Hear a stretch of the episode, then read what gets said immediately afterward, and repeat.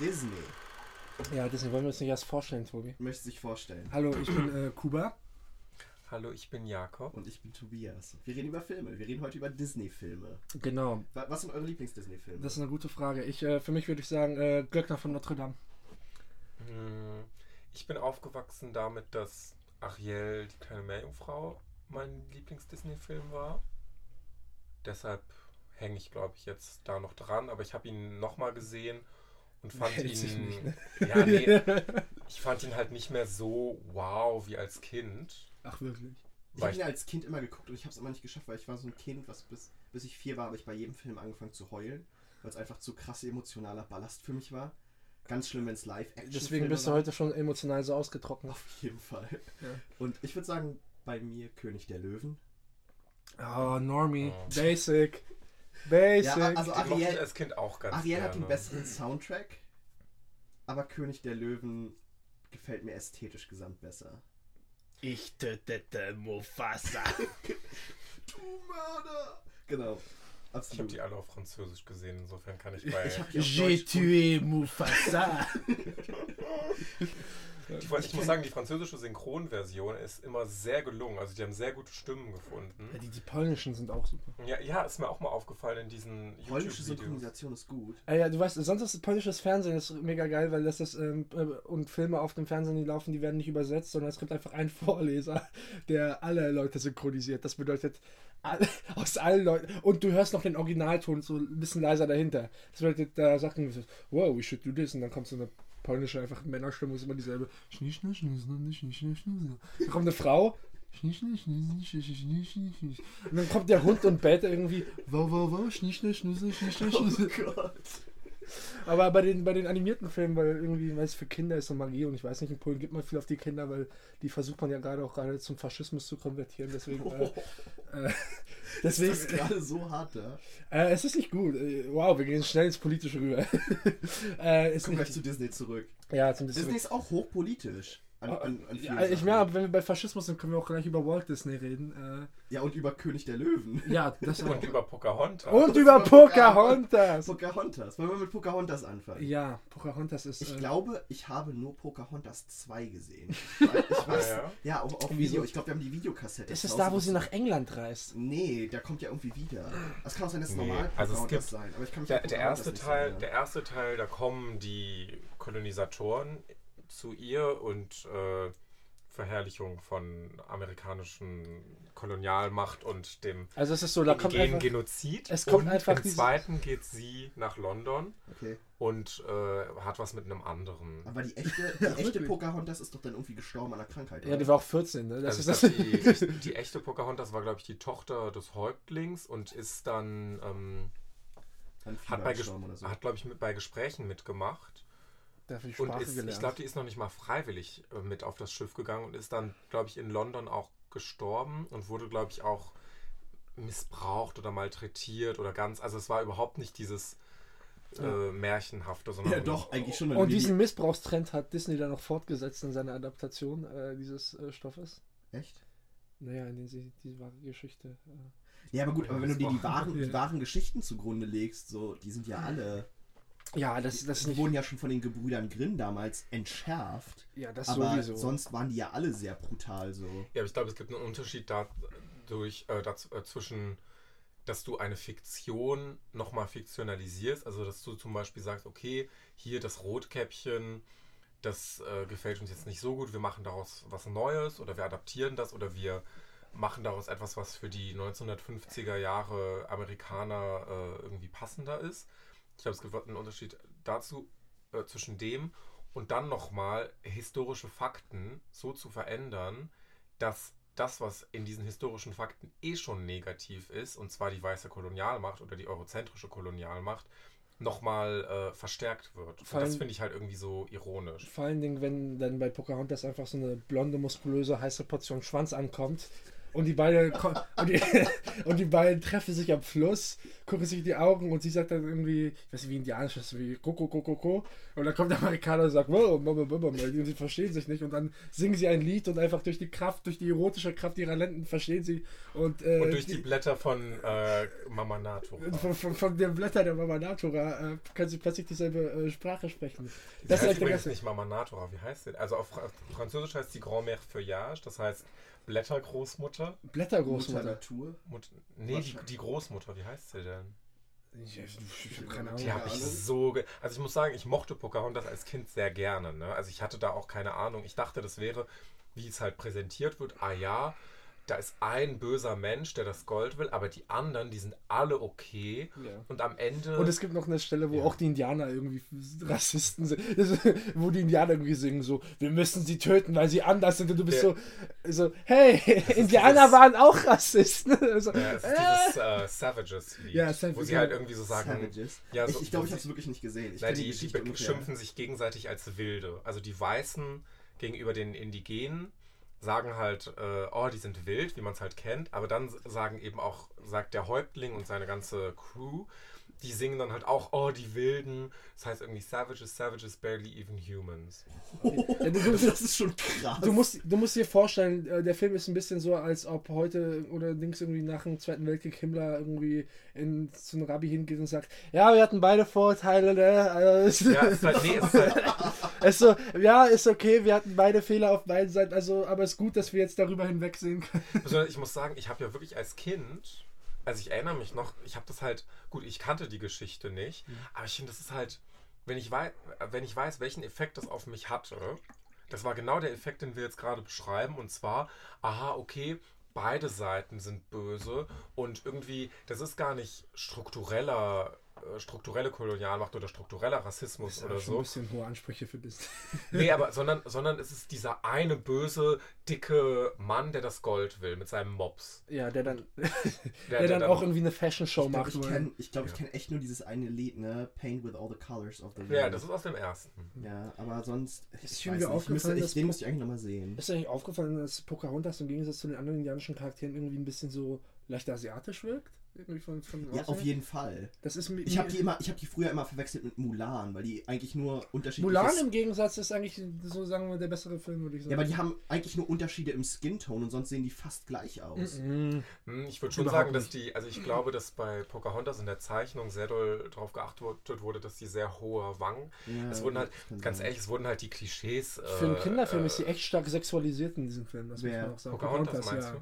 Naja, es kommt ja darauf an. Es gibt sexualisiert ist, glaube ich, aus einem europäischen Blick was anderes als aus einem Blick, aus, also aus einem indigenen Blick. Oder Ja, aber- aber Wo wie war viele- bei Pocahontas der indigene Aber wie Blick? viele Nee, Indigene haben po Pocahontas gesehen? Nee, was ich, Na, ich nee, glaub, was ich das meine ist so äh, es gibt ja zum Beispiel Kulturen in Afrika, wo Leute rumlau äh, nackt rumlaufen, wo Leute rumlaufen. Nein, sorry. Die haben auch so Einfach so. Also wo Leute nackt rumlaufen, das, Ja. aber das hat überhaupt nicht die gleiche Konnotation wie hier, die irgendwie exhibitionistisch oder äh, Aber in der Sauna finde ich es auch nicht. Ja, genau, und deshalb denke ich, Sexuell. also deshalb, aber ich Also glaube, wenn ich in die Sauna gehe und dafür irgendwie so die schwitzigen alten Männer da sehe, irgendwie das Aber- Wasser die Falten runtertropft. oh, wo ich wirklich irgendwie die Hodensäcke in den, irgendwie in den Kniekehlen hängen so. Irgendwie schon aber ich glaube, es kann, ich glaube, du hast doch recht, dass Pocahontas jetzt in Disney schon ziemlich. Schön, wie du sehr schön äh, das Thema weitergeleitet hast. Nee, weil ich überlege gerade, und jetzt ist mir schon aufgefallen, das ist kein traditionelles äh, Gewand. Die trägt ein, Minirock. ja, die trägt ein Corsagekleid, hat sehr volle Lippen und hat halt diese, und in der Tat hat sie sexualisierte Stereotypen indigener Völker in ihrer Zeichnung. Also hohe Wangenknochen, dunkle Augen, die langen, super glatten Haare. Das ist Ja. ja irgendwie so ja, da- das, das dieser, dieser äh, Mythos von dieser indigenen Schönheit, die aber ganz doll fetischisiert wird. Ja, also ich, ich war da als kleiner Junge auch verwirrt, als ich das geguckt habe. Ich habe da. Der Film hat Gefühle in mir wachgerufen. Ja. Kommen wir zum anderen Film. Ariel die Meerjungfrau, weil das ist einer, da kann ich ein bisschen mehr mitreden. Den habe ich auf jeden Fall gesehen. Das war so ein Film, den ich einmal am Tag geguckt habe, gefühlt. Hm. Ach ja, du, du hast ja deine super Interpretation von. Naja, also ich hatte die Theorie, aber ich bin gerade dabei, die ein bisschen auszubauen oder zu Für hinterfragen. den Dissertation. Naja, also ich, ich habe mir halt, also irgendwann, ich weiß nicht, was passiert ist, aber ich habe mir gedacht, Mensch, die kleine, also Ariel, die kleine Meerjungfrau oder auch die kleine Meerjungfrau, die Geschichte, das ist eine Allegorie für Transgender-Menschen. Und zwar einerseits, weil dieser klare Symbolismus von dem Schwa dem also, So klar! Naja. Dieser eindeutige Symbolismus. Nee, weil der Schwanz, der Fischschwanz, den man aber auch fallisch lesen kann, Der falsche Fischdick. der eben zu zwei äh, Beinen wird, die eine Vagina beinhalten. Wenn ich Beine sehe, denke ich auch um einen Vaginas. Das, naja, das wäre eine Allegorie für eine Transition, die ja nicht erforderlich ist, um als Transgender zu gelten. Also, ne? Äh, Wollte ich nur noch mal sagen, weil manche Menschen ja glauben, sie hätten da eine Deutungshoheit.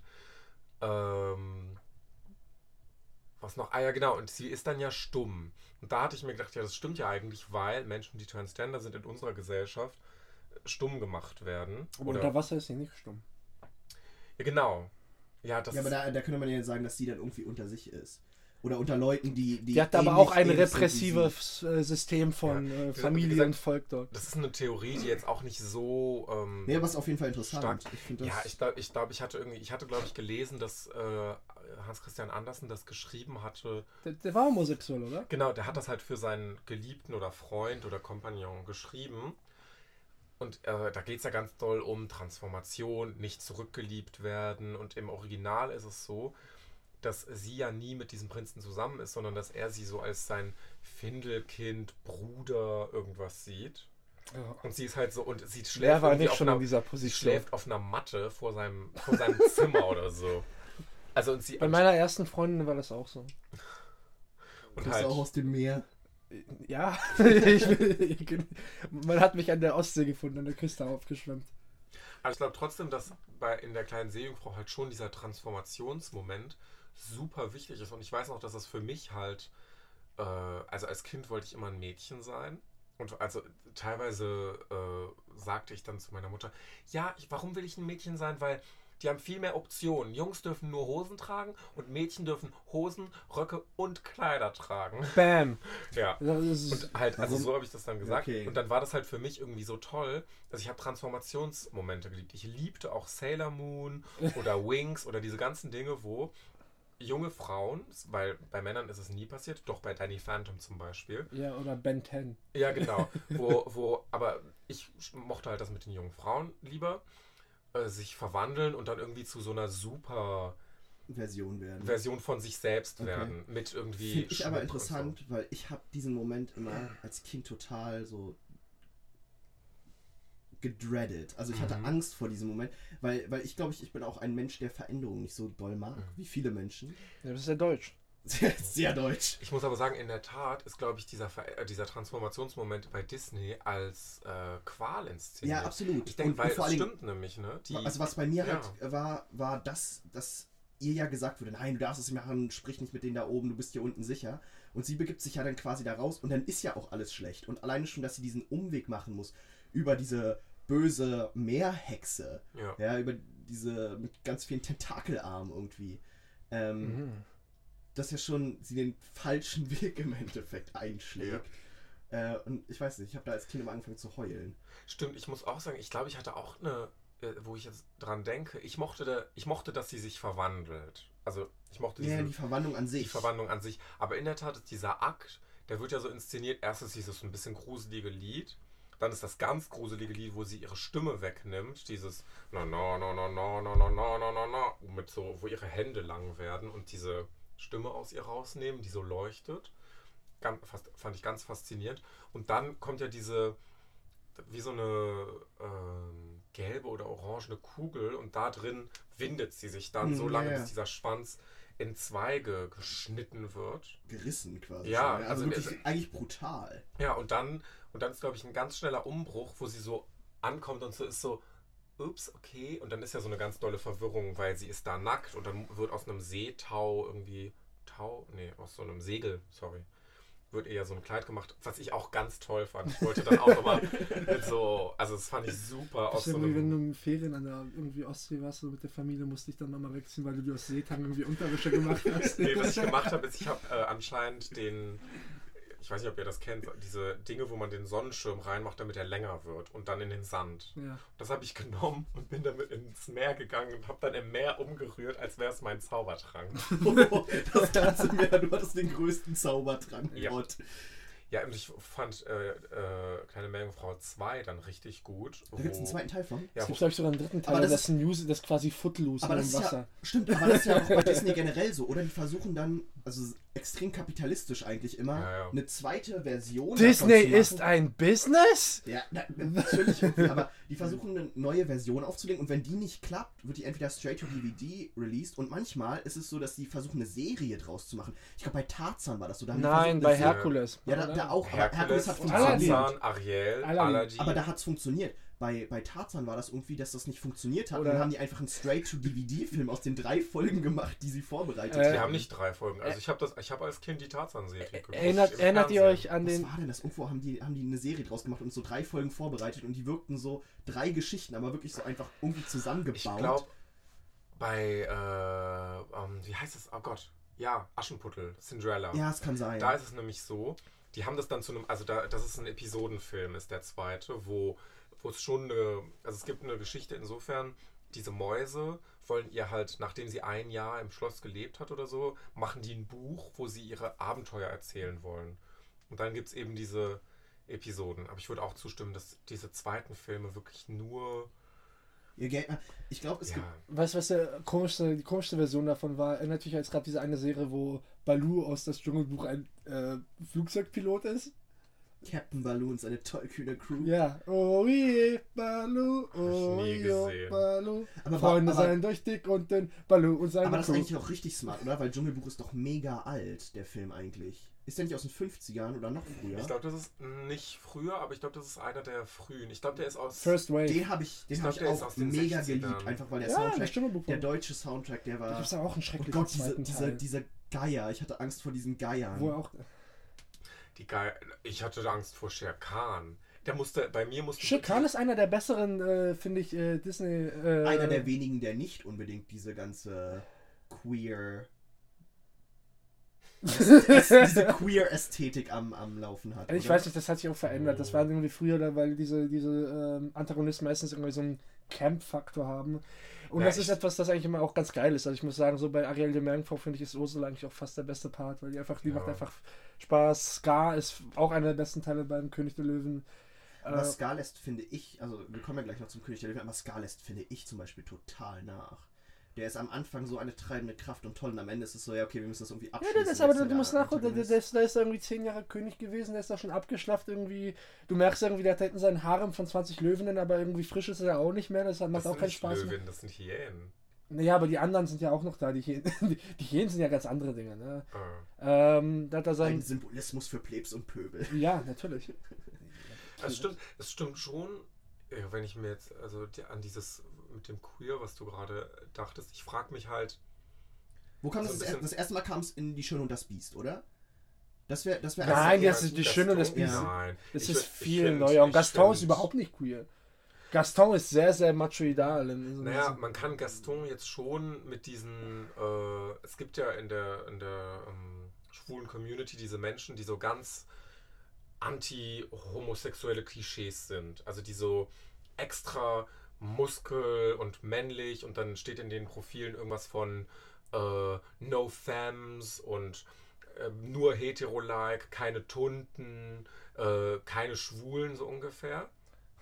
Also sind die kann man- unschwulen Schwulen. äh, nee, aber das ist halt, das ist Ja, halt internalisierte Homophobie. Und ich glaube, so kann man Gaston schon lesen. Und ich finde aber zum Beispiel, einer der ersten Disney-Filme ist ja äh, Dornröschen. Mhm. Maleficent hat schon auch Dinge, die dann später in der Camp-Kultur wiedergenommen wurden. Und das meinte ich halt jetzt. Die Aber zum Beispiel Frage, Maleficent ist auch viel interessanter als alle anderen Charaktere im Film. Oder Ja. macht mehr Spaß. na, ich finde die Feen noch ganz, ganz gut. Das Aber das liegt ja nicht. eher daran, dass die äh, Bösewichte oder die Villains einfach eine Tiefe haben, die die anderen Charaktere gar nicht besitzen. Weil es ist ja immer sehr klischeehaft. Das sind die Guten, das sind die Ich Bösen. weiß nicht, in Ja. den frühen Filmen finde ich gerade meistens irgendwie, äh, die sind sehr, ein- das ist, äh, wir können eigentlich vielleicht, ähm, deswegen mache ich den Glöckner von Notre Dame eigentlich, weil ähm, sehr viele der äh, Antagonisten in Disney sind einfach, ich bin böse und ich find's geil. Und, es Ja. gibt, und die haben meistens so ein, oh, ich bin böse und ich find's geil. Ich find's so geil, böse zu sein. Aber das finde Song. ich also wenn wir jetzt, wenn wir jetzt äh, uns das Dschungelbuch angucken, im Dschungelbuch ähm, finde ich, da, da sind die Rollen, er hat Angst vor ihm, er hat ja irgendwo einen Grund, böse zu sein, Schikan, und er ist nicht einfach böse, um das, böse zu das, sein. Ähm, Stimmt, ist Shere will Shere Khan nicht Mowgli umbringen, weil ja, er weil er Angst selbst vor Feuer hat. ja, weil er selbst von den Menschen Gejagt wird. ausgerottet wurde und deshalb denkt er sich, okay, hier ist ein Mensch und ich muss mich eigentlich selbst verteidigen, um also so, oder? Ja, ja, ich meine, äh, Und die Affen, die Affen, äh, King Louis ist ja in gewisser Weise auch ein Antagonist. Weil, weil er, er nimmt ihn ja dann gefangen und will im Endeffekt, dass er ihm zeigt, wie man Feuer macht. ja, das ist. Der wird ja eingesperrt von An ihm. den, an den Teil, ich, also ich Mit, muss der, sagen, der Affe, der rote Affe, der singt, Ja. ich will so sein wie du.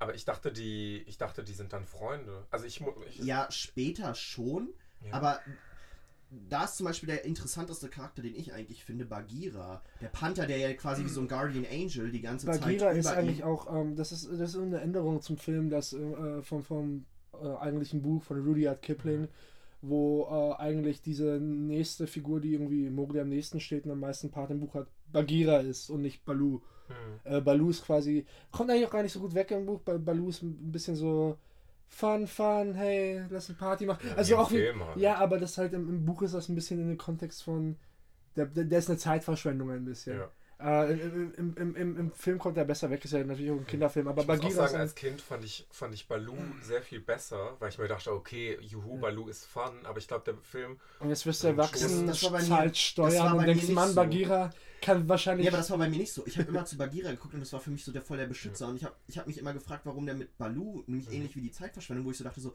oh Gott, der passt überhaupt nicht richtig auf dich auf und der ist nur so auf Fun und also du fünfjähriger Tobi sitzt vorm Fernseher. Baloo ist verantwortungslos. Ja, der der kümmert sich gar nicht. ich, glaub, ich, ich, mag, ich mag so starke Autoritätspersonen einfach. Bagheera war das so. aber es gibt ja, das haben wir in, im Seminar Feministische Filmtheorie am Ende mal besprochen, das war sehr interessant, ähm, Queerness in das Dschungelbuch. Also weil es war so, sie hatte eine, ähm, Mhm. einen Ausschnitt aus das Dschungelbuch genommen, den sollten wir analysieren. Mit war der das? Welcher Ausschnitt? der Ausschnitt, wo das Mädchen das Wasser holen geht Mhm. und sich dann im Spiegel frisiert. Und da kann man halt äh, sehr viele Dinge dran sehen, weil sie singt halt irgendwie, äh, irgendwann werde ich auch ein Töchterlein haben und sie wird das Wasser für mich holen. Und das macht sie halt, während sie sich im Spiegel anguckt. Und das kann man halt mit Lacans Spiegelphase gleichsetzen, die in Laura Mulvey's Das geht mir jetzt zu. das kann ist- das ist-. Ja, Das ist halt sehr, ist Deep Shit. Also die Spiegelphase ist äh, nach Lacan der Moment im Kindesalter, wo du, Sch- wo du dein Spiel, erste Mal erkennen. Genau. Genau, und das, und das wird halt dann psychoanalytisch ausgebaut und dann, wir haben halt sozusagen gemacht, wir haben diese Sequenz angeguckt und dann alle Texte, die wir gelesen hatten, durch, sind wir durchgegangen. Und man konnte jeden Text darauf anwenden. Auf jeden Fall haben wir dann uns darüber unterhalten, dass Bagheera und Baloo eigentlich eine alternative und auch queere äh, Familienstruktur darstellen. Als, Ja, ja, als zwei Männer, die eben eigentlich so eine Art Elternpaar sind. Ja, die sind, die das sind halt einfach so quasi Buddies mit einem Kind. Ja, genau. Ja, genau. Und das ist halt irgendwie, kann man aber auch sagen, okay, das ist ja so ein bisschen, da ist ja schon eine Binarität in den beiden. Ob es jetzt Mutter, Vater oder streng gelassen oder äh, vorsichtig, unvorsichtig so ist. Mhm.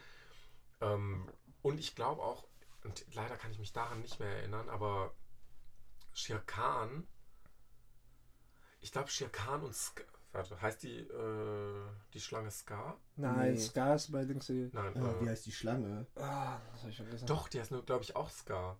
Aber die, ich glaube nämlich, Aber die hat immer so Genau. Ja, ne? ja. aber ich glaube nämlich, dass bei das Dschungelbuch die Schlange SKA heißt. Ja, SK, ja. und, schon. und die und die ähm, und Scar von äh, König der Löwen ist halt S-C-A-R. Deshalb, also Scar. ja. Hm. Name jeden ist Fall- richtig edgy. Ja, auf jeden Fall, diese Schlange wurde auch, und daran kann ich mich jetzt nicht erinnern, dass da sagte die Dozentin, dass das auch sowas, ähm, wie soll ich sagen, die hatte da auch was Queeres interpretiert und das war sogar ganz interessant, als eine, äh, auch so eine alternative Mutterfigur. Wirklich? Aber bei Ja. der Schlange, das, das finde ich gar nicht. Also Deshalb, die fand ich- ich, auch, ich halt die fand ich auch das- eher annoying als bedrohlich. Mhm. Die versuchen ja dann irgendwie so zu hypnotisieren mit diesen Ja. Augen, die fast einen epileptischen Anfall bei Kindern Ja. auslösen, ne? Und, und, und redet da die ganze Zeit. Aber ich fand sie überhaupt nicht so bedrohlich wie Shokan. Besonders, äh, was ich so lustig finde, wir sagen sie in der französischen Version, habe ich in Ich glaube, Erinnerung, es ist im dass Deutsch, das ein, ich glaube, dass es das ist ein im Mann Deutschen war. auch. ein Also wir sagen, glaube ich, sie, weil wir Sie, von der Schlange. Schlange sprechen. Ja, genau, aber das fand ich halt so interessant, weil die hatte nämlich auch sie gesagt und dann, gut, ich kann mich an die Ja, Konversation aber nicht gut sie, die Schlange, erinnern. würde ich eher sagen, ich glaube, im Deutschen ist Ja. es auch eine männliche Figur. Ja. Ich dachte immer, ist es denn so, dass die Schlange, also die Schlange und Shere Khan, Ja, die haben irgendwie Die einen die Deal am Laufen. Ja, die oder? haben, die haben so einen Deal am Laufen von wegen, er erklärt ihr, oh nein, der ist voll gefährlich, der wird uns alle umbringen, weil er ist ein Mensch. Er hat ja eigentlich auch nicht Unrecht. Um Ja. Er- er Shere Khan steht auf der richtigen Seite Shere der Geschichte. nothing wrong. Ja, nothing wrong. Dieser scheiß Kind im Dschungel wird erwachsen werden und dann Und der sieht einmal in diesem Dorf irgendwie das Mädel will es beeindrucken und wird dann irgendwie Bagheera in einen Pelz umverarbeiten. Nee, aber es ist ja im zweiten Film ist das ja so. Also das ist das Mowgli- unsere Problematik. Mo. Mowgli geht ja dann äh, in. Ist ja dann bei diesen Am Ende Menschen. geht er ins Dorf, wird er Ja, von Bagheera und Das ist quasi auch so eine ne? Coming-of-Age-Geschichte, Und dass er ja. merkt, was. Aber im zweiten ist er dann im Dorf. Und dann geht es darum, okay, im Dschungel geht es weiter und es gibt den Vater dieses Mädchens. Und der sagt, man darf nicht in den Dschungel gehen, weil da ist dieser Tiger und der Tiger hat ihn verletzt. Und dann gibt es diese Szene, wo er irgendwie seinen Arm zeigt, wo so eine Wunde drauf ist. Und dann gehen sie aber in den Dschungel und dann, weil ähm, im Original ist Shere Khan ja nicht besiegt, der geht ja nur weg. Ja, Ja, ja. ja. Der ist ja nicht Vertrieben, er tot. ist vertrieben, weshalb er ja dann am Ende von Bagheera ins Dorf geschickt wird. Der wird er dann sagt, er auch, glaube ich, im zweiten Film getötet dann, ne? Und ich glaube ich glaub aber im zweiten Film ist irgendwas, was dann Nee, noch äh, extremer als eine Verbannung ist. Und Nein, ich weiß nicht, ob es ein Tod was, er, was oder im ersten Teil macht, ist, er bindet ihm eine Fackel an den Schwanz und dann rennt er, rennt er weg. Ah. So war das. Der besiegt mit Feuer. Eigentlich schon, also ich meine, wenn man jetzt so drüber nachdenkt, das ist ein Film, den will ich ja nicht so gern gucken. Also weil, das Doch, ist ich ich finde das irgendwie so ziemlich Quälerei. Yes, Aber gut, aber ich muss stehe ja- drauf. Gut, ich muss sagen, Disney funktioniert halt so, dass in diesem Fall es anthropozentristisch ist und man sagen muss, okay, Mensch ist wichtiger als Tier. Also, Mhm. Aber wie gesagt, ich muss sagen, wenn man sich das jetzt überlegt, Schikan, nothing wrong. Eigentlich muss man dieses Scheißkind sofort umbringen. Es, ist, Okay. es steht eine Gefahr für die Gesellschaft da. Es ist ihr Feind. Ja, aber wenn du die Gesellschaft als, als Waldgesellschaft siehst. Ja. Aber ich finde ich find das immer so faszinierend, vor allen Dingen die, die ganze Geschichte mit, mit King Louis, der ja wirklich versucht, so äh, dieses Kind zu benutzen, eigentlich nur für seine Zwecke und ihm eigentlich die Person scheißegal ist und er fängt so an, so ähnlich wie Baloo, haha, es ist alles so richtig witzig. Ähm, und es hatte auch was unglaublich Es, bedrohliches, es ist halt ein klassischer so ein Joker-Trickster-Charakter. Und das Finde ist ich nicht. Das ich ist fand, er hatte was unglaublich Bedrohliches, weil sogar ba äh, Baloo sich verkleiden musste, um hinzugehen. Eben, und das finde ich so, so interessant, weil das ist nämlich auch das, woran ich mich erinnere. Der ist ja am Anfang wie Baloo. Auch dieses, wir singen ein Lied, wir sind lustig, aber trotzdem. Ja, und dann ist er so, zeig mir, wie Feuer geht. Und er so, ich Ja. habe keine Ahnung, ich weiß nicht, zeig mir, wie Feuer geht. Und deshalb, und das finde ich halt so interessant, weil Baloo, ich glaube nicht, also eigentlich würde, Naja, nicht so. aber eigentlich würde man ja denken, Baloo versteht sich gut mit diesem Affen, mit diesem King Louis, weil die sind beide so, dass sie das Leben entspannt sehen oder so. Aber es ist ja de facto nicht so. Also ist diese Interpretation von der Gefahr oder von dieser negativen Art der, des Vergnügens ja schon legitim. Ah, vor allen Dingen aber auch die Sache, dass Baloo, der ist ja so sehr anarchistisch, der lebt ja alleine. Und King Louis hat ja Ich seine weiß ganzen- nicht, ob das Ana Guck, der Anarchismus, in dem, wenn du das Okay, jetzt als politischen immer. Begriff sagst, Nein, das nicht. ist das sehr engagiert. Was du meinst, ist eher, das ist wahrscheinlich eher Hedonismus und gibt keinen Fuck auf nichts. Ja, das, Mhm. das trifft wahrscheinlich ganz gut, aber äh, King Louis als Beispiel hat ja da seinen ganzen Staat an Affen. Ja, das ist äh, King, King Louis ist quasi so eine 68er Hippie-Dippie äh, Sex-Community. Äh, Naja, es gibt ja in den, ich weiß nicht mehr, wie der so- heißt, aber in so Deutschland gab es ja auch so einen so einen, äh, Typen, der erst so ganz alternativ war, dann so langsam so eine Kommune aufgebaut hat, dann wurde das genau, Sektär, Kommune, das war das Wort, das gesagt dann wurde er sek das Sektär und am Ende äh, hat er, äh, hatte er, glaube ich, ähm, sind irgendwie Kindesmissbrauche irgendwie so sieben oder so aufgedeckt worden. Also um, um dieses, also das sollte jetzt nicht so ernst, also das ist eine ernste Geschichte, ich wollte das jetzt, äh, So, Leute. jetzt, jetzt nicht so ernst interpretieren. geht um Pädophilie. Naja, aber um, nee, um zu sagen, das, also dass es ja schon auch in unserer Menschheitsgeschichte so Dinge gibt von äh, ein Anführer, Leute drumherum, es ist eh erstmal alles ganz lustig. Also jetzt nicht wie äh, das Dritte Reich. Das war ja, das war Die, ja haben da- auch viele Da Partys Anfang gleich zu beim geschmissen. König der Löwen. aber also, weißt du, ich, ich finde jetzt irgendwie Ja, noch den so. Glockner von Notre Dame noch erstmal beschreiben. Oder Okay. auch dieses, ähm, es, es gibt noch ganz andere Harem- und Sektenstrukturen, die ähnlich verlaufen. Von etwas, was erst positiv ist, auch so in dieser 68er äh, Tradition und Ja, dann. das kann dann bedrohlich umschwimmen. Vor allen Genau. Dingen, aber sonst diese ähm, bis 68er und diese fernöstlichen äh, Philosophienströmungen, die haben halt irgendwie auch äh, eine bestimmte, ähm, würde man sagen, Affinity auf Englisch. Äh, scheiße, so. Affinität. Ja, Affinität zu, zum, äh, zu so faschistischen äh, Ideologien oft. Also so. Äh, Fernöstliche Philosophie. ja. Oder andersrum. Ähm, das gibt's, gibt's, äh, da gibt es äh, auch so äh, bestimmte Strömungen von Zen-Buddhismus oder so äh, in die Richtung. Naja, ich glaube, also ich weiß halt, dass es da so viele verschiedene philosophische Traditionen gibt, dass man das, glaube ich, so nicht verallgemeinern kann. Äh, nein, aber ich meine einfach, es gibt da, es gab da so besonders so einen ganzen äh, metaphysischen und esoterischen Trend auch in den Nazis. Besonders, ich meine, dieses, das Hakenkreuz ist ja Also, auch ein fernöstliches ja, Symbol. die- das die ist ja Nazis. Na, aber Ja, das, ist ja eine, das ist ja eine Reappropriation. Äh, unterschätzt nicht, wie viel ähm, quasi. Guck, ich, äh, das, das, das funktioniert einigermaßen so. Äh, das ist. Sagen wir mal, ich nehme jetzt ein Messer und steche dir ins Gesicht. Äh, Das, Das würde wehtun. ja, das würde wehtun, aber andererseits habe ich so ein kosmisches Weltbild von Samsara und was sage ich, im unendlichen Tanz der physischen Kräfte ist die materielle Ja, okay. Basis deines Gesichts zufällig in den kosmischen Bewegungsstrom meines Messers geraten. Ja, es ist ja auch so wie zum Beispiel Askese. Das ist ja auch etwas, was, Askese ist ja auch was, was wir eher als irgendwie so Folter oder so sehen, Ja. was aber eben in manchen äh, Kreisen als die Art des Nirvanas äh, stimmt. Es gibt ja, ich meine, jetzt gerade gibt es ja Konversationen über Buddhismus, der eben nicht so äh, friedliebend und In äh, Myanmar, ne? Ja, genau. Wo die Muslimen gejagt wo die, die Rohingya. Ja. Ja, vor allen Dingen, das ist, ähm, ich meine, äh, das ist so, das ist immer dieses Bild von Selbstopferung, Dings, das ist irgendwie, das, man hat hier irgendwie vielleicht auch, äh, wir haben ja auch eine Außenseiterperspektive auf, aber so eine ähm, noble Sicht darauf, sich aufzugeben. Manchmal finde ich das bedrohlich. Zum Beispiel in Polen letztens hat sich äh, ein, ein Herr äh, vom Parlament angezündet.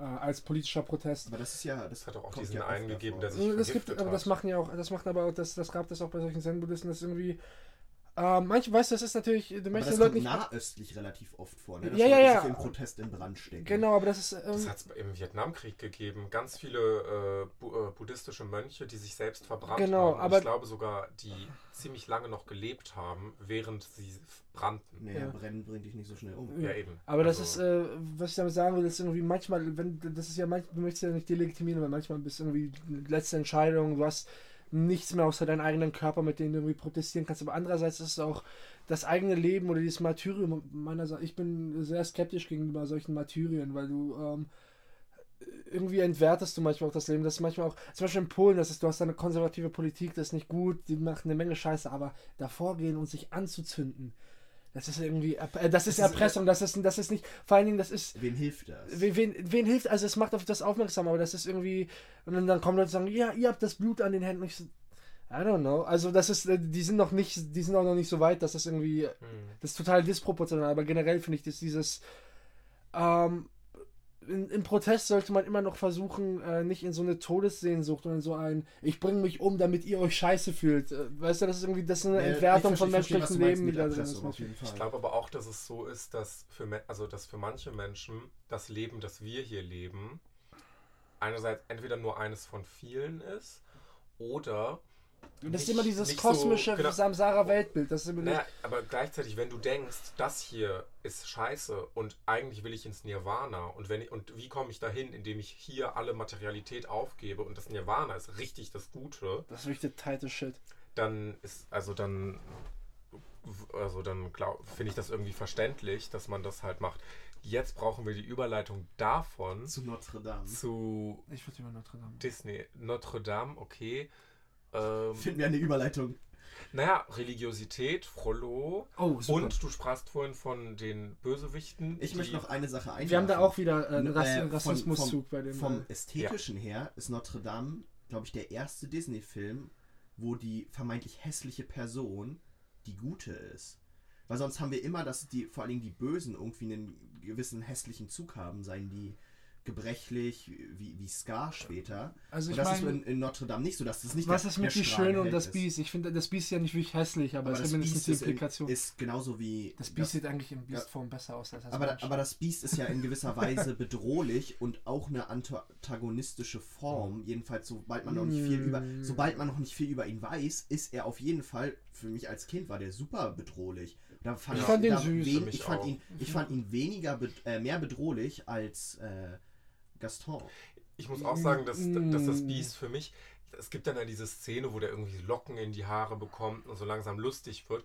Aber gleichzeitig, diese Biestform ist ja auch eine Strafe. Und das wird ja als was ganz Negatives gesehen, von Absolut. dem man befreit werden muss.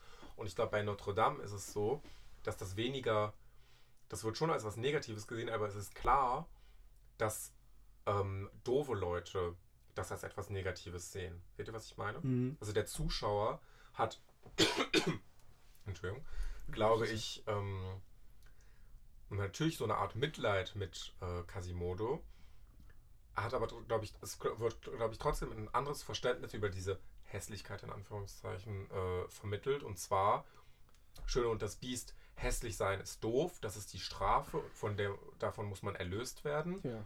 Notre Dame, hässlich sein ist doof, weil die Gesellschaft dich Echt. so und so, äh, genau, ächtet. Ja.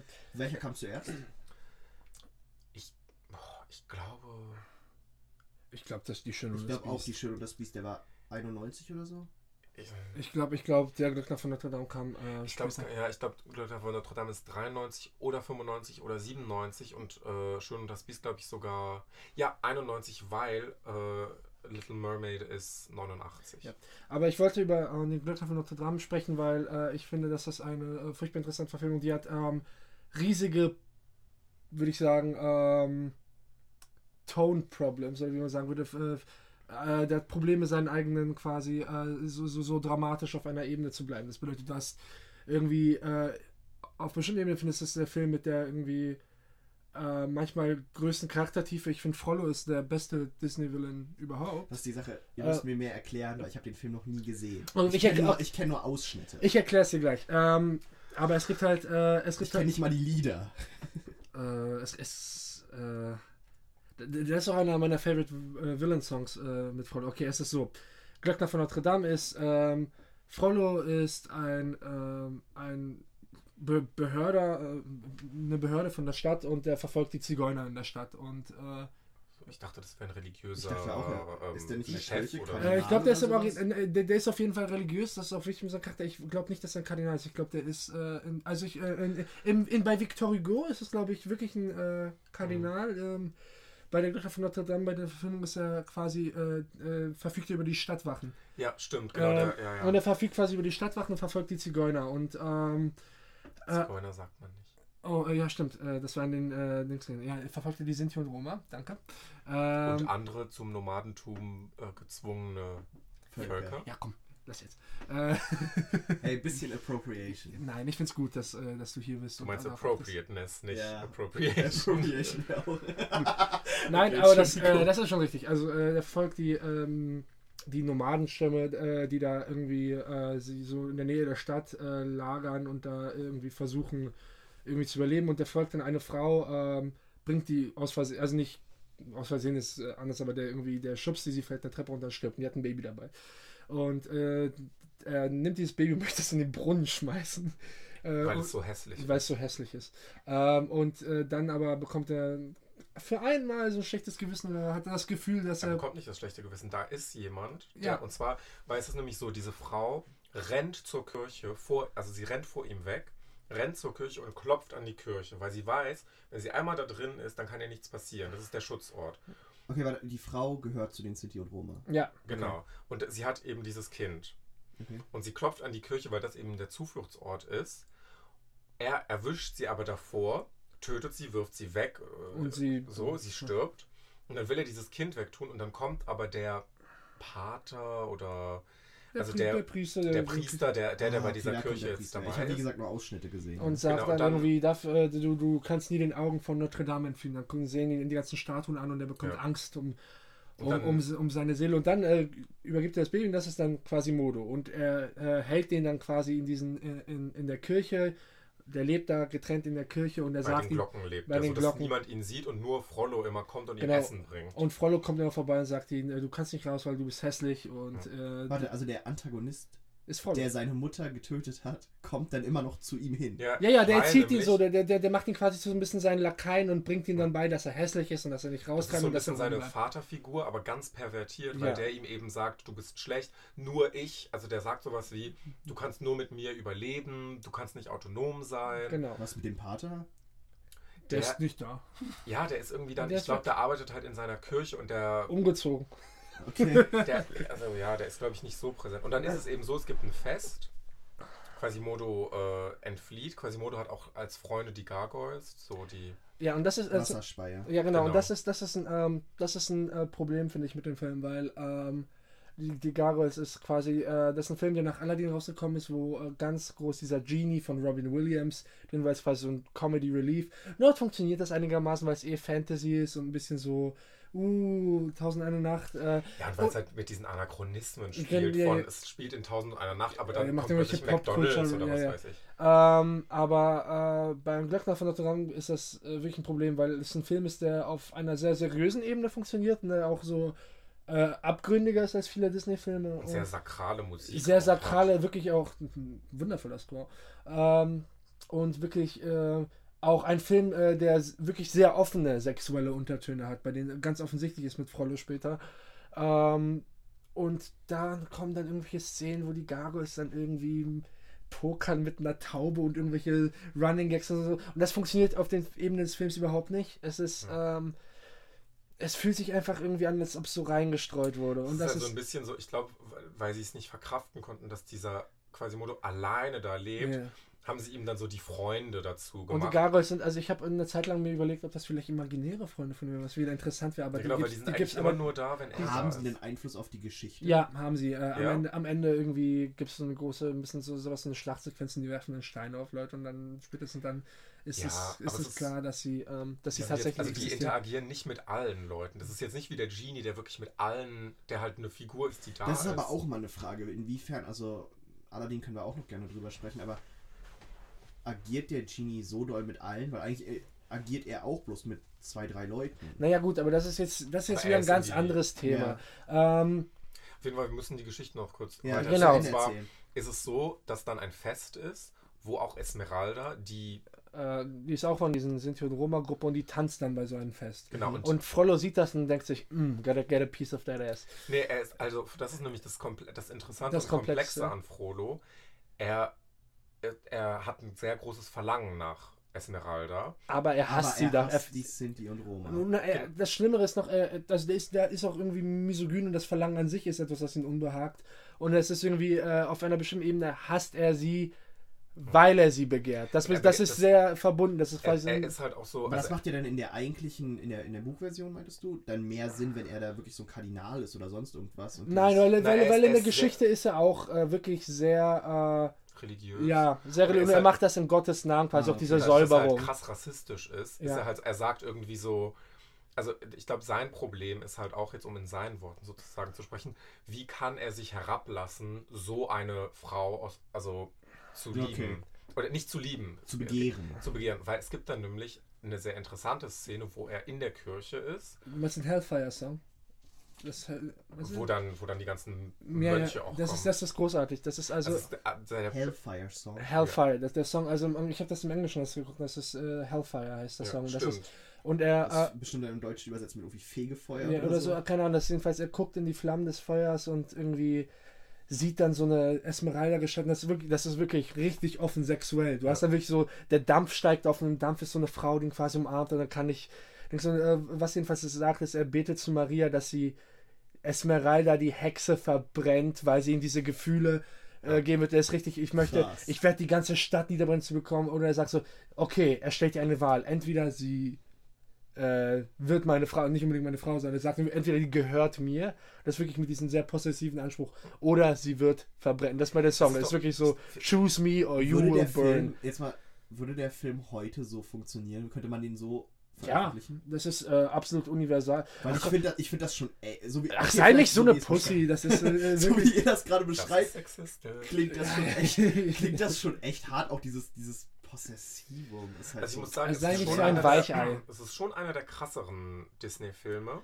Ich, ich, ich finde es immer, ich mag das immer nicht, wenn man, ähm, also man, das ist natürlich auch immer die Entscheidung der Eltern, aber es, Nein, wird, okay. dass du bei diesen Kindern alles happy, happy, Nein, das ist, shiny ich meine, das sein ist, muss. was Besonders die halt schönsten meine, ist Filme, Kinderfilme sind eigentlich die, äh, die, Die tatsächlich, etwas die äh, tatsächlich etwas, etwas haben, was man denkt, das ist eigentlich zu viel für Kinder, aber das ist eigentlich nicht. Was Es ich ist- halt meine, ist nicht, dass könnte man ihn heute veröffentlichen? Ja, könnte man ihn heute als Disney-Film noch so vermarkten. Weil ich finde, Du, Disney, Zootopia ist ein Film, bei dem es um institutionalisierten Rassismus geht. Naja, aber ich glaube, Zootopia ist wirklich, also ich wenn auch man jetzt, gesehen. naja, Zootopia habe ich vor kurzem gesehen. Der arbeitet mit sehr viel mehr Pop und Humor und Ja. also es geht schon um ja um Diskriminierung ganz stark und auch teilweise auch um Police Brutality und so, aber das ist in so einem Ton, dass du schon so ein bisschen happy-go-lucky dabei bist. Also es gibt ernste Szenen, aber ich muss sagen, es gibt, also ich habe den gesehen und es gab keine Szene, die wirklich tiefgründig dramatisch war. Das war Mhm. alles immer mit so einem, mit so einem äh, Humoristischen leichten Unterton, oder abenteuerlich. Es war äh, at best abenteuerlich. Und dieser Notre Dame stimmt, dass der teilweise wirklich eben auf mit dieser Choralmusik, Auch. Das ist halt wirklich äh, Dinge, die ich auch in äh, gar nicht dem Kinderfilmgenre zuschreiben würde. Nein, das ist, äh, das, deswegen irgendwie hält er sich ziemlich gut. Und der Kontrast halt zu diesen ganzen Szenen, die dann quasi das Classic Disney Comic Relief sind, ist dann umso störender. Aber andererseits äh, irgendwie habe ich ungeheuren Respekt vor dem Film, weil er so ambitioniert war. Und das Interessante ist auch, was am Ende ist, äh, ähm, Quasimodo, ähm, müssen wir noch die Geschichte sehen. Also ganz, ganz schlecht. Quasimodo ähm, ist ein, wird, geht einmal zu so einem Narrenfest in der Stadt, weil er neugierig wird und wird dann irgendwie von den Leuten, äh, weil er äh, erst äh, zum Narrenkönig gewählt. Und der Narrenkönig wird erst gefeiert und äh, dann wird er quasi äh, an einen, wie nennt man das nochmal, wo man so drin hängt? Pranger. An einen Pranger gestellt und irgendwie zur Schau gestellt. Und das wusste er, weiß Quasimodo nicht. Das bedeutet, erst fühlt er sich akzeptiert vom Volk und dann wird er noch mal mehr gedemütigt. Esmeralda sieht das, geht zu ihm hin, freundet sich mit ihm an es und gibt die Szene, wo sie versucht, ihm die Maske abzureißen. Eine Maske auf. Nein, man denkt, also sie denkt, er hat eine Maske auf, weil sie Ah, denkt, er ist okay. so hässlich, das ist eine Maske.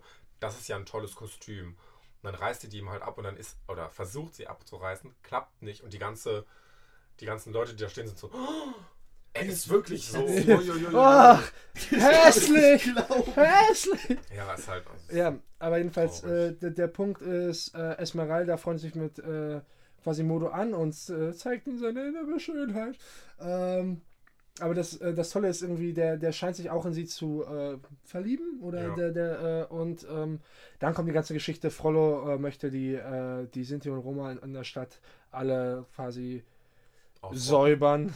Also der, der glaubt, der, der, das ist ein guter Begriff, weil er wirklich auch so quasi einen Säuberungsanspruch hat oder äh, den er da hat. Und, ähm, und Das neben, so nach Dritten Reich, ne? ja, ja, das ist Aber es. es geht in die Richtung. Ja, ja, ähm, Okay. das ist, ähm, und nebenbei gibt es noch diesen einen äh, Offizier, der bei ihnen arbeitet, mit dem am Ende Esmeralda zusammenkommt. Und das ist, Ja. finde ich, etwas, was eigentlich sehr schön bei den, Der aussieht F- wie John Smith. Das ist so der, das ist so der blonde, Ja. mittelalterliche Ritter, der dann alle rettet, der aber eben mal nicht die Hauptfigur ist. ja, und das, das Schöne ist eigentlich bei der Sache, ist, ähm, äh, viele Leute haben sich, glaube ich, damals beschwert, dass Quasimodo am Ende nicht mit Esmeralda zusammenkommt. Ja. weil sie sagen wollten, ach, wieso ist man nicht konsequent und das. Aber ich finde, das ist das äh, Schöne an der Geschichte. Er, am Ende kommt Esmeralda mit diesem schönen Soldatentyp zusammen und Quasimodo ist vollkommen okay damit. Und das ist eigentlich das, was ihn von Frollo unterscheidet, weil Frollo ist in diesem Sinne irgendwie, sie ist mein oder ich werde sie umbringen, ich werde sie Ja, verbrennen lassen. Das ist dieser Ganz possessive oder gar nicht. Ganz, ganz oder gar nicht. Und äh, das Schöne ist Quasimodo, das, was ihn eben in seiner quasi äh, moralischen, äh, wo er moralisch und charakterlich besser ist, weil es ist ja immer dieser bekannte Disney-Motiv von au außen hässlich, innen schön und Ja. äh, bei Frollo das Gegenteil, der sieht normal aus, aber ist innen wirklich das, er ist das wahre Monster, sagen wir.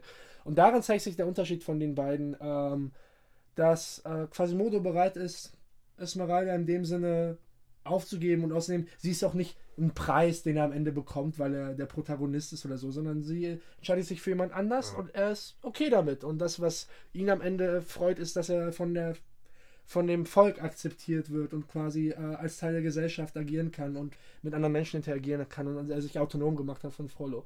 Das ist das Interessante, weil Esmeralda eigentlich eine, äh, finde ich, der von den Frauenfiguren eine ist, die, äh, die proaktiver ist, die mehr zu tun hat und die auch nicht wie Echt? ein Preis. Aber so, aber so wie ihr das gerade beschrieben habt, hatte ich das Gefühl, dass sie komplett nur in der Geschichte ist. Nein, sie macht richtig, nein, Ja, sie macht richtig viel, sie ist richtig aktiv. Sie kämpft irgendwie auch äh, zum Beispiel gegen die Wache, Waffe, die hat irgendwie ein Duell mit ihnen und die beschützt ihre Leute, die versucht irgendwie Okay, also sie ist was zu machen. mehr in die. Mulan-Richtung. Ja, ja, und, und, und sie ist, und sie ist, und sie ist, und sie ist auch die, die dann zu Quasimodo kommt und ihnen wirklich etwas äh, auch beibringt. Und äh, das Schöne ist halt irgendwie, dass es am Ende nicht notwendig ist, dass die zusammenkommen, weil Quasimodo ist vollkommen okay damit. Wie war die Rezeption vom Film? Gab es da Kritiken zu, dass, dass das so ein bisschen zu. Zu ernst war? Ich glaube Ja. schon. Ich, ich glaube, das Problem war, es gab zu der Zeit, also, weißt du, du musst dir vorstellen, so ein Disney-Film mit irgendwie, äh, mit, äh, ist ein Disney-Film mit irgendwie, ähm, Marketing mit irgendwie McDonalds Happy Meal Figurinen, da kommt das Kind rein, Ja. es kommt eine Szene, wo Frollo mit ihm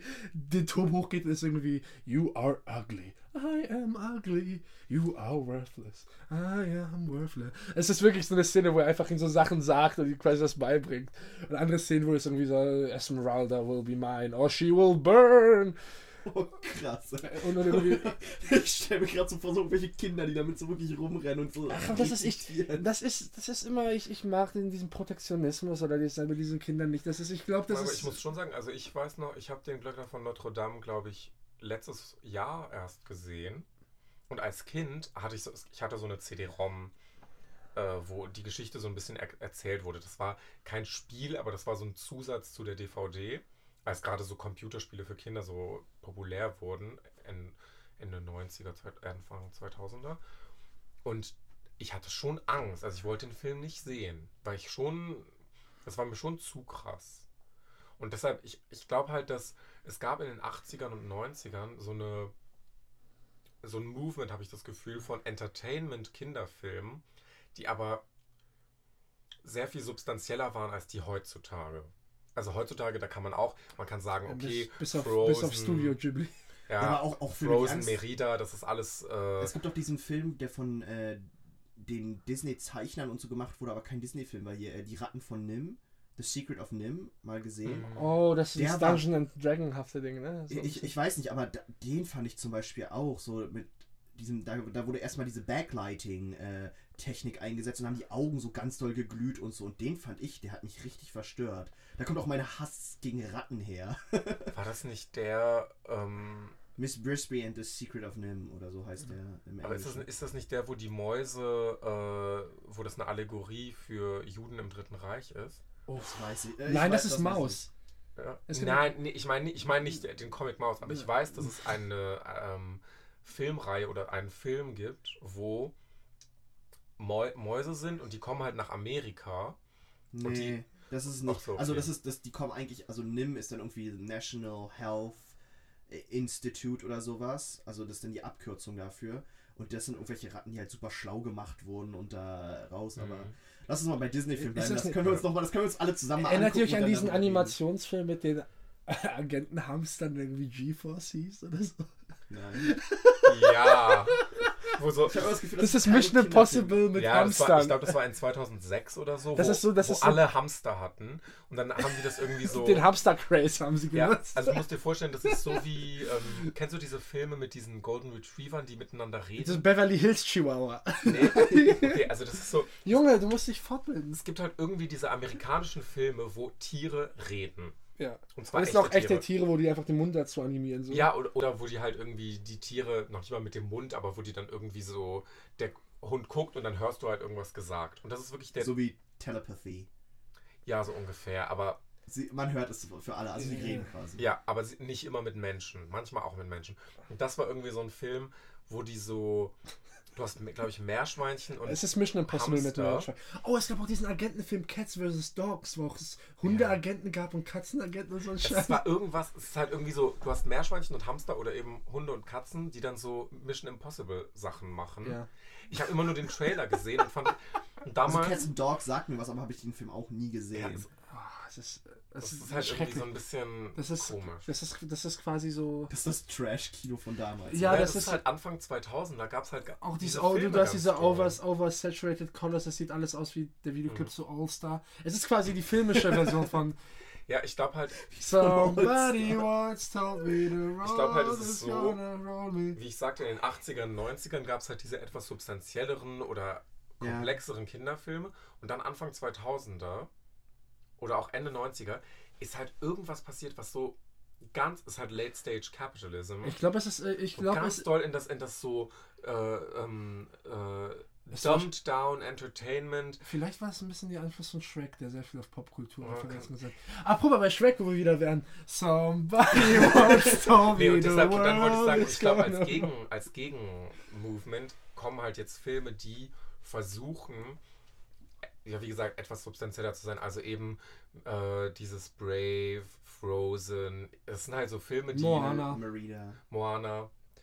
Auch, auch zum Beispiel äh, Princess and the Frog. Ich glaube, die versuchen schon so mit Dingen Mit umzugehen. Ist das, ist das ein Disney-Film, der, der so, weil du es gerade sagst, der so, so substanziell war, Inside Out? War das ein Disney-Film? Weil den fand Äh, ich, der hat mich wirklich, Disney, ja. der hat mich unglaublich beeindruckt. Ja. Weil der auf einer Ebene gelaufen ist, wo Kinder den verstanden haben, aber der halt so viel so versteckte Sachen hatte, so. Ja. Ja, aber ich meine, das ist, das ist, das Aber den ist, fand ich wirklich beeindruckend. Das mit, wenn das ein Disney-Film ist, ist es mein Lieblings-Disney-Film to Ich glaube, es ist äh, Pixar Disney. Ja. Aber der- Pixar wurde irgendwann gekauft Ja, eben, nach Toy Story. Toy Story ist ja mittlerweile auch Disney. In You dem got a Sinne.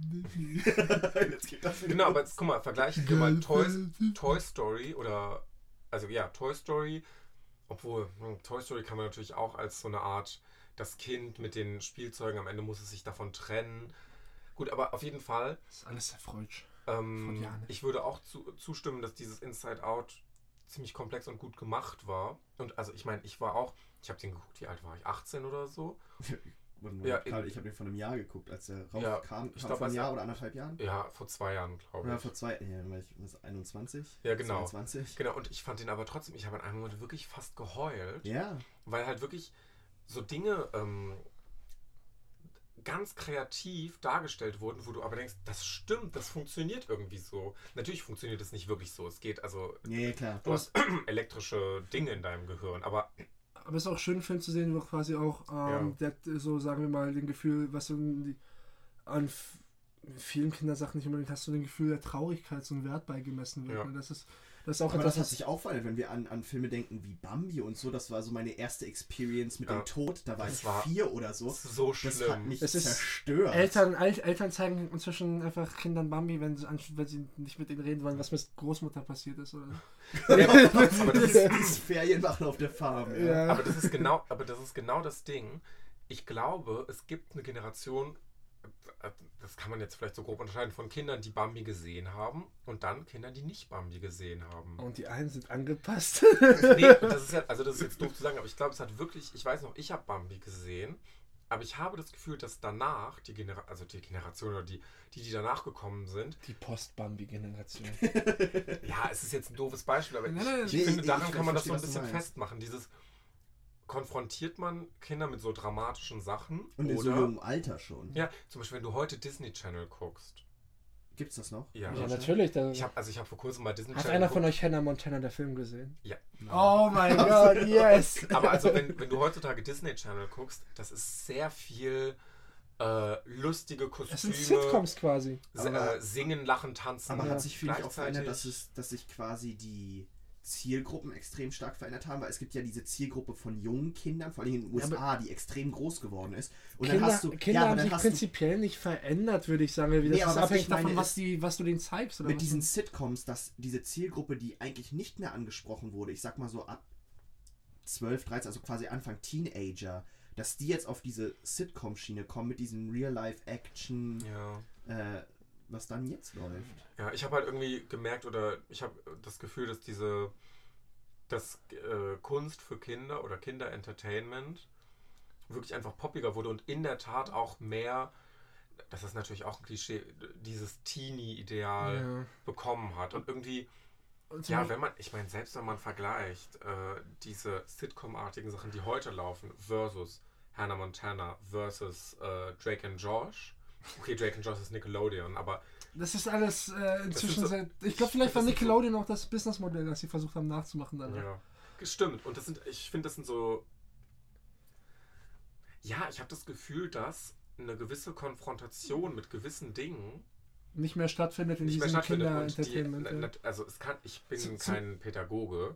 Es kann natürlich sein, Noch nicht. Da, na, es kann natürlich sein, dass äh, Menschen gesagt haben, hör zu, das ist eigentlich sehr schlecht für die Kinder, die mit sowas zu konfrontieren. Ich weiß es nicht. Ne? Ich habe auch das Gefühl, dass diese Kinderfilme, die etwas ernster sind oder mit Dingen umgegangen sind, Die haben ja auch da. schon besser und ich meine und auch, ich meine es ist waren. auch nicht, dass ich die, äh, dass mich die, äh, ich meine gar nicht, dass ich jetzt aus der Perspektive die angucke und sage, ja, ich sehe da jetzt mit irgendwie mehr Lebenserfahrung viel mehr dahinter. Sondern ich fand die auch, auch Ja. als, als Nee, ich kleiner genau. war, auch irgendwie besser. Das ist zum Beispiel manchmal, wenn, du- wenn es, äh, weil manchmal sind diese, weißt du, diese sehr poppigen und so über übersättigten Filme irgendwie so, so die alle so auf Stimmung sind danach was ein bisschen Kopfschmerzen für sich ein bisschen lernen zum Beispiel äh, ein Animationsfilm der bis heute mein Liebling geblieben ist und mich äh, sehr verstört hat war äh, Chihiros Reise ins Zauberland Oh ja, Ja. äh, aber das Den habe ich auch als Kind gesehen. ein aber ein den kann man, den kann man Film aber immer noch gucken, aber der Ja. war so, das war, hatte auch sehr viel von dieser Coming-of-Age-Story. ja, aber und der auch war, da ist ja auch diese, diese Anfangsszene mit den Eltern, die ist hart und, Das und dieses so schlimm, Schlammmonster. Wo die, wo die, wo die, wo die Zu zu, Schweinen Schweinen, werden. ja. Das fand ich, also als Kind, das, ich musste da weiterspulen. Das war ganz krass schlimm für mich. Aber lass uns auch noch zurückkommen. Aber ich, ich, viel ich, Zeit ich, ich finde es aber gut, irgendwie, äh, nun vielleicht das zu beenden, das ist, ähm, du hast halt, ich glaube, viele Leute romantisieren dieses Kindsein äh, ein bisschen so, das ist alles so happy, happy, free, Mhm. carefree, irgendwie so. Als Kind hast du schon Verständnis von Dingen oder manchmal, äh, Nee, Kinder lernen ihre eigene Mortalität kennen im Alter von 4, 5. ja, aber ist das, halt so. aber das auch nicht nur das, sondern äh, du, du, auch wenn du die Dinge nicht wortwörtlich verstehst, du hast ein Verständnis, dass es Dinge gibt, die du noch nicht verstehen solltest. Deswegen, keine Ahnung, ich habe mich als Kind, wenn irgendwie manchmal meine Eltern äh, irgendwelche Filme geguckt haben, die nicht für mein Alter waren, meinten, ja, du gehst ins Bett, ich mir manchmal angeschlichen, habe ein bisschen zugeguckt, weil ich mich, Ja. weil mich das fasziniert hat. Oder ich habe irgendwie als fünfjähriges Kind mal eine, eine tote Ratte aus dem Garten mit nach Hause genommen. Äh, und, ich, so und ich bin mit meiner Mutter damit hinterhergerannt und sie ist weggerannt schreien. Äh, aber oder solche Sachen. Äh, einen kleinen Kuba Stimmt, ich so glaube, ich glaube, Kinder, man könnte Kindern auch diese, diese selbstbestimmte Rolle auch mal zuschreiben. Dass das Kind eben sagt, wir, also dass du sagst, wir Du fühlst dich auch das, als aber Kind du gewertschätzt. Auch, du kannst Nein sagen. Ja. Das war bei mir immer so. Also ich Ja. habe 101 Dalmatiner, das war der erste Live-Action-Film, den ich Mhm. gesehen habe. Ich habe immer angefangen, als äh, die bösen beiden, äh, wie hießen die, Horace und Jasper, als die über den, den Elektrozaun geklettert sind, was ja eigentlich super so Com Comedic Relief eigentlich ist, weil sie werden geschockt von diesem Zaun, haha, und das ist total witzig und sie fallen dann dahin. Ich fand das schrecklich. Und auch als Cruella the Will am Ende äh, da in die Gülle gefallen ist und so, warum? Die war zwar eine böse Frau für mich, aber selbst die Bösen hatten das nicht verdient. Und ich war dann immer, nee, weg damit, ausmachen. Schon, die wollte, die wollte Babyhühnchen in einen Mantel machen, das geht nicht klar, Tobi. Was ist denn jetzt unser Fazit über Wir haben noch kein Fazit, wir brauchen noch Wir- wir- wir haben König der wir haben Löwen. noch König der Löwen. Ah ja, Zum Kön- großen Abschluss. Das ist König der Löwen ist wahrscheinlich so ein Mittelpoint, weil es ist, äh, das ist natürlich ein bahnbrechender Film für Disney gewesen. Wahrscheinlich so ein Film, der eine Renaissance für die Firma, äh, für das Produkt äh, Disney ausgelöst hat und in dem sich eigentlich vieles wiederfindet. Wir haben äh, eine sehr, mit auf den Tod bezogene, sehr, eine sehr archaische Geschichte. Ähm, gemixt auch mit einem großen Comedy-Relief-Part. ähm, Mittelwerk für Disney in Ah, dieser Art und ja. Weise. Ja, vielleicht äh, vielleicht ja. mit dem. Äh, jetzt gerade auch eine Serie über Timon und Pumba, äh, dann in, Also- im Super RTL und. Aber äh, wenn wir, wenn wir das mal un, un, uns angucken, König der Löwen hat, wenn man es komplett nüchtern betrachtet, an manchen Stellen extrem große Probleme, einfach von den Idealen, wofür es steht.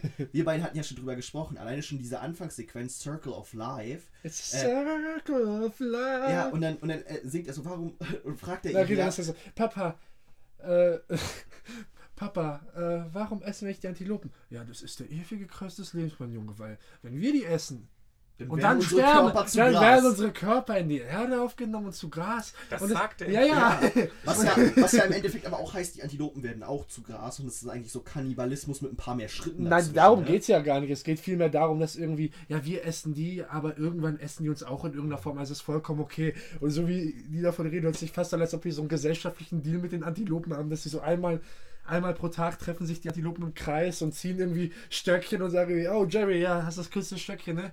Ah, geh, geh mal, geh, geh mal, geh mal, rü- geh mal Das rüber zu. Geh, geh mal rüber zu Mufasa und so, hey, ich bin der Freiwillige. Ah! Okay.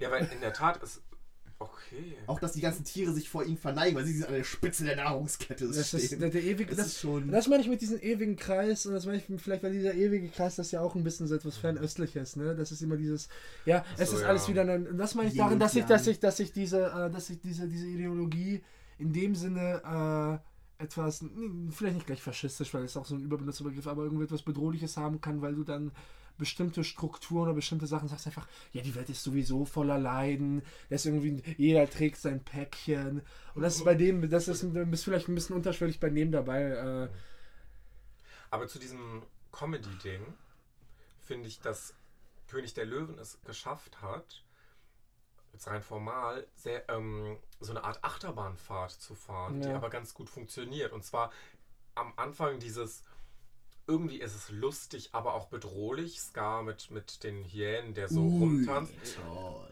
Das ist irgendwie so, also es hat irgendwas äh, natürlich bedrohliches und angstmachendes, aber es ist auch irgendwie sexy. Also jetzt nicht. nee, oh, Furry-Alarm! Nein, ich meinte, Entschuldigung, ich meinte, jetzt- ich meinte anziehend. Also so, da ist irgendwas, wo jedenfalls ich so das Gefühl habe, und ich glaube schon als Kind fand ich das irgendwie toll, grünes Licht. Es ist irgendwie, es ist nicht, ähm, Es ist nicht downright evil. ja, es ist, es ist irgendwie lustig. Die haben eine Party. Also die, Aber, also da... wo sie, und das ist eben dieses, äh, ich bin böse und ich bin so geil. Dann, ganz dramatischer Moment mit dem Vater. Ja, aber lass uns davor nochmal eingehen auf, auf Scar. Ach ja. Ähm, Scar ist wahrscheinlich, finde ich, der interessanteste Bösewicht in Disney, weil er die Tiefe besitzt, weil äh, es gibt diese, diese unglaublich... Nicht im Vergleich zu Frollo, du. Äh, Gut, den habe ich nicht gesehen, aber ähm, es gibt diese eine Szene, wo, wo Scar sowas sagt von Mufasa spricht und Mufasa so, was hast du mit S- Simba erzählt?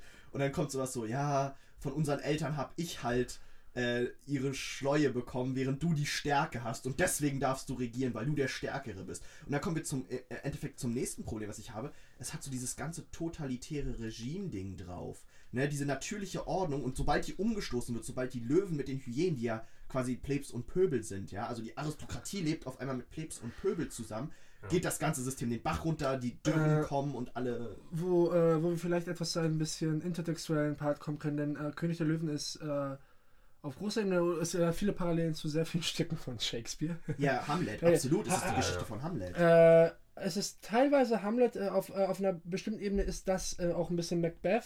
Mhm. Äh, es gibt, das ist ein, das ist ein paar, quasi bei Macbeth geht es darum, in dem Moment, wo Macbeth den richtigen König tötet, äh, wendet sich nicht nur, dass das Volk sich dann irgendwo So- gegen wendet, sondern die Natur. Ja. Die, die, das Es ist geht auch darum, dass er will die Macht und wenn er sie dann aber hat, ist es eigentlich ganz scheiße, die Macht zu ja, haben. genau. Und das hast du bei Scar auch. das das kommt zehn Jahre später und ist dann Hexen. gelangweilt. Die Hexen. Also es In gibt ja die, Macbeth, bei ja. Macbeth gibt es ja die drei Hexen. Was die Hyänen? Die? Hyänen. Es gibt, es gibt mehrere. Äh, ja, aber Es das, gibt- das, äh, es das, gibt- warte kurz, das möchte ich, möchte ich widersprechen, weil die Hexen sind sehr treibende Kraft in, Mac, in Macbeth. Und das sind die Hyänen so, gar nicht. Die sind halt einfach formal. nur. Das ist das, Symbolismus das muss nicht eins, das muss nicht eins zu eins sein. Außerdem äh, äh, muss man auch das nicht ein unbedingt Shakespeare-Stück mitziehen, weil es gibt äh, auch Elemente von Heinrich Fünften. Das bedeutet, in Heinrich Fünften gibt es den jungen König, der zusammen abhängt mit Falstaff. Falstaff ist quasi sein Buddy und Falstaff ist fett, säuft viel, macht Party und die Geschichte ist einigermaßen, dass er in, irgendwie in einem der Teile Heinrich Fünfte ihn verstoßen muss, um ein König zu werden. Mhm. Äh, und quasi auch äh, diesen Fun. Und Timon und Pumba sind sehr, äh, sehr ähnlich. sehr alternativ. Auch. Äh, nein, die sind aber sehr wie Falstaff, wie dieser quasi Protagonist, das ist wie diese, diese jungen Jahre des Königs, die er dann hinter sich lassen muss, um äh, groß zu werden. Und das ist in aber lässt er sie denn wirklich. Also ich, ich kann mich Nein, nein, er kommt ja zurück aus dem Wald. Also ich meine, die sind ja nicht Ja, weg als Charakter. Aber die sind doch dann schon noch mit ihm dabei. Ja, aber ich meine, das Timon ist nicht. Timon und Pumba bleiben im Wald, oder? Ah, ja? die, die, Ja. blei die bleiben im Wald und außerdem ist Hack. Die bleiben im Dschungel, also er Äh, geht dann wieder raus. Er wird äh, ja äh, geholt von seiner Freundin, Kinderfreundin. Ja, und es ist kein. Nala. Ja, Nala. und es ist kein Hakuna Matata mehr, was er macht, ne? weil Mhm. Hakuna Matata ist irgendwie kein Fakt geben. Na, man muss auch sagen, äh, dass wenn man jetzt auch wieder inter, inter oder hyper oder metatextuell guckt, das Musical König der Löwen, also mit den echten Menschen, ist ja auch, wenn man drüber nachdenkt, insofern problematisch, als dass es halt diese Klischees von Afrika und auch afrikanischen Menschen und auch schwarzen Menschen so ein bisschen. Das ist aber noch ein ganz anderes Fass. Ich habe das Ja, genau, irgendwie gesehen. also so ein bisschen äh, ähm, reproduziert, weil halt, ja, schwarze Menschen als Tiere, als etwas Bestialisches, als etwas ähm, was viele Menschen primitiv nennen. Also primitiv ist ja ein ganz problematischer Begriff. Also es gibt ja auch noch, äh, was, was ja natürlich in diesem Film immer als positiv dargestellt wird, aber auch eventuell ein bisschen ja, komisch ist immer, dass diese, immer diese indigenen Völker, das ist immer so positiv dargestellt, die haben doch eine Verbindung zur Natur, aber das ist irgendwie... Das ist der Gedanke, vom guten Wilden. Ja, vom schönen Wilden, wie ja, genau. bei Winnetou, irgendwie vom noblen Wilden heißt ja, es. Genau. Vom noblen Wilden, weißt du, und die, die, die, die kann dann mit den Waschbären reden und die Kolibris äh, kleiden sie ein, wenn sie durch Dings geht. Das ist ja auch irgendwie genauso... Äh, ähm, stereotypisierend auf einer Ebene, auch wenn es als positives Bild dargestellt ist. Kennt ihr dieses, ähm, das ist ja wie dieses Buch der Papalagui oder so? Uff das ist so ein Buch, das hat super gut funktioniert. Da geht es um jemanden, der nicht aus Deutschland kommt, der aus, ich glaube, Papua-Neuguinea kommt. Und der halt über die erzählt und der irgendwie sagt, es wird halt irgendwie so dargestellt, oh, warum habt ihr in Europa das und das? Ist es nicht besser so? Und das ist halt dieser weise Mann von da. Mhm. Und in, ich hatte mal einen Anthropologiekurs und dann, sie las daraus vor, dann machte sie das zu und hat gesagt, gut, also, es ist nicht so, dass Menschen aus Papua-Neuguinea nicht wussten, was ein Schuh oder was eine Uhr ist. Und, also weil es wird irgendwie dargestellt, ja, ihr benutzt diese komischen mechanischen Dinge. Was bedeutet das? Warum nehmt ihr euch nicht Zeit im Leben? Was weiß ich. So wie dieser Mythos des noblen Willens. Und dann hat sie gesagt, Lebt mit dem Fluss der Natur. Ja, genau. Und halt Natur. Aber, und es wird halt irgendwie so, ähm, diese Stereotypen werden reproduziert und das ist nicht von einem Menschen auf Papua-Neuguinea geschrieben. Das ist von einem deutschen Mann geschrieben, der Nazi war. Oder what, der, what a twist! Schon, das ist schon echt eine harte Ironie eigentlich. Ne? Directed by M. Night Shyamalan. Und, und, wo, wo, du dann, und wo du dann dir denkst, aha, okay, das heißt... What a twist! Diese, diese pseudo-positive Darstellung von nicht-europäischer Kultur, wo man denkt, dir eben dieser Mythos des noblen Wilden, ist krass rassistisch. Mhm. Ja, klar. Aber das ist, das ist ja das generell, du, dass diese Darstellung immer so simpel ist und eigentlich nur so eine Outline ist von dem, was eigentlich dahinter steckt, dass das nicht ja. gerecht wird, ist deshalb ja auch, ist auch klar. Deshalb kann man da auch sagen, okay, äh, alle äh, die Disney-Filme, die in Europa spielen, sind mit Menschen. Ich weiß Robin Hood, aber jetzt mal so anders, sind mit Menschen. Der Film, der in Afrika spielt, ist mit Tieren. Das ist ja auch irgendwie. Naja, so Robin Hood sind ja auch ja, Tiere. Robin Hood sind Nur Anthrop Tiere. Ne? irgendwie Anthropen. Ja, aber wenn du, wenn du schaust, ich meine, wenn du ganz, wenn du ganz viele andere europäische Filme hast. Aber du hast ja Pocahontas, du hast. Pocahontas ist nicht in Afrika. Ja, äh, ja, na gut, aber ich meine, wenn du jetzt generell sagst, sie in so indigenen und sagen wir naturbezogenen oder so, so. Nee, aber was ich jetzt meinte, ist, es ging jetzt tatsächlich um Afrika, weil ich auch gemerkt habe, dass in du hast, aber, du, du, hast aber auch irgendwie Cap und Capper oder andere Filme, die dann. Ja, aber. Ne, aber, aber wie die der Tiere oder Susi und Sträuche oder Aber gut, aber das ist. Obwohl, da gab es auch menschliche aber Du, du verstehst, glaube ich, gerade nicht, worauf er hinaus will. Worauf er hinaus will, ist, oder dass Happy dieser. Aber dieser eine Film, der in Afrika spielt, dass der natürlich dann nur von Tieren handelt. Genau, ja. und halt, und ich glaube, und das ist ja auch dieses Ding was mir aufgefallen ist, in aber andererseits Kulturkreisen immer unterbrechen. Lass Sorry. zu Ende reden. Ich du redest die ganze Zeit immer über alle Leute drüber. Ich habe aber eine Frage. Ja, dann das ist, äh, würdest du würdest du eigentlich wirklich lieber einen Disney-Film ha haben oder denkst du, Disney war auf der Welle, dass sie einen Film über Menschen in Afrika auf eine Art und Weise machen könnte, die denen gerecht wird und die trotzdem irgendwas für Kinder übrig hat. Besonders wahrscheinlich zu so einer Zeit, wo Apartheid vielleicht noch nicht wirklich so. Na klar, eben, das ist ja, das ist ja auch ein, ein Problem, aber ich glaube, es gibt ähm, ganz tolle. Warum war Scar eigentlich dunkel? das ist mir gerade so Apartheid eingefallen. Ich habe noch nicht drüber nachgedacht. Ich auch nicht, aber es ist mir gerade eingefallen. Ich dachte so, warum ist eigentlich, warum ist dunkel gleich mit böse gesetzt? Dazu gibt es einen ganz tollen äh, Text, äh, Weiß von Richard Dreyer, den wir ja auch lesen müssen ja. für dieses Seminar, wo eben gesagt wird, dass äh, Weiß und Schwarz, ähm, auch wenn es nicht um eine Hautfarbe geht, klare Konnotationen haben, die sich auf, die, den, auf den Umgang mit Hautfarbe auswirken. Und zwar, nee. man sagt ja schwarze Magie, äh, ähm, also schwarz ist immer das ja, ja, aber, aber ich glaube, das liegt daran, dass wir einfach vor Dunkelheit als unbekannt, in der Dunkelheit fühlen wir uns unwohl, weil wir genau, vor Unbekannten das, Angst haben. Aber, aber genau dieser kulturelle, ähm, diese kulturelle Assoziation wirkt sich dann aus auf ja, äh, äh, die Art, mit nicht weißen und besonders eben schwarzen Menschen umzugehen. Und jetzt zu dem mit Afrika. Ich glaube, es gibt in europäischen Kulturkreisen oder in, europäisch, in euroamerikanischen Kulturkreisen diese Art, mit Afrika umzugehen, als wäre es ein Land. Also Ja, also ist alles weil- gleich wäre. Ja, oder als müsste man die beformen. weil wir, zum Beispiel, wir Ja. sagen ja auch die ganze Zeit gerade Afrika. Wir Ja. wissen nicht, Es gibt einen Unterschied zwischen Marokko und Ja, genau, also wir wissen jetzt nicht, also ich zum Beispiel weiß nicht, wo König der Löwen spielt, könnte aber wahrscheinlich, dass eigentlich, äh, also da, es gibt ja geografische Anhaltspunkte in diesem Film. Mhm. Da könnte man sagen, aha, Das das ist ist, der Kilimanjaro. ist wahrscheinlich in dieser Region. Mhm. Und zu sagen, Repräsentation von Afrika oder so, wie du gerade sagst, äh, Madagaskar, Südafrika, Marokko, vollkommen Tunesien, das ist, also ich meine, das ist ja ein Kontinent, Ja, der- aber das, ich glaub, das, hast du, das hast du halt an, an vielen Stellen. Das machen wir aber genauso gut über Amerika, dass wir, wenn wir reden, immer über die Amis, ne? Und Aber Amerika wir, ist ein- Ja, aber pass auf, aber das. Lass mich ausreden. Nein. Ja, guck mal. Äh, da, das machen wir genauso über, über äh, Amerika, wo wir Südstaaten mit Leuten aus New York und Leuten aus Washington gleichsetzen, sehr häufig. Wo Und das, wir die Vereinigten Staaten mit dem Kontinent auch. Also ich meine, ja, genau, wir sagen Amerika und sagen Vereinigte Staaten, eigentlich sind es die Vereinigten Staaten, über die Ja. wir nur sprechen, oder vielleicht dann noch Vereinigte Staaten und Kanada oder so. Ähm, aber genauso machen das die, äh, die Leute aus den Vereinigten Staaten mit Europa. Die haben dafür kein, das habe ich festgestellt, als ich da gelebt habe, dass es dass sie nicht unbedingt ein Verständnis für haben, ja, die wissen ungefähr, was Deutsch ist, was Polnisch ist, aber die sehen, die sprechen auch von Europa und die sprechen Mhm. nicht, die sagen zu dir nicht, hey, du kommst aus Deutschland, die sagen zu dir, hey, du bist Europäer. Das ist was vielleicht ein bisschen ähnlich ist, ist und, äh, wenn du immer in Osteuropa in irgendwelchen Ländern ist. Ja, du Äh, sagst auch schon Osteuropa. Ja, ja, aber ich wollte gerade sagen, das ist, lass mich das sagen, weil Ja. da, das war mein Point. Irgendwelche Länder, sagen wir einfach im Osten äh, von Europa sind, keiner von denen, Osteuropa ist ein Begriff, der im Westen halt gültig ist. Wenn du in Polen fragst, seid ihr Osteuropa, sagen sie, na, wir sind ja Westen. Gehst, du weiter nach, gehst du weiter nach Osten, sagt jeder von denen, dass das nächste Land östlich ja der Osten, da, genauso. dass der Osten Deutsch, beginnt. Deutschland ist ein osteuropäisches Land, was so tut, als gehört es zu Westeuropa. Ah, nein, ja. Auch Ja, debattiert. wir also, sind- das, das ist ja auch. sagen, wir sind Zentraleuropa, aber es ist.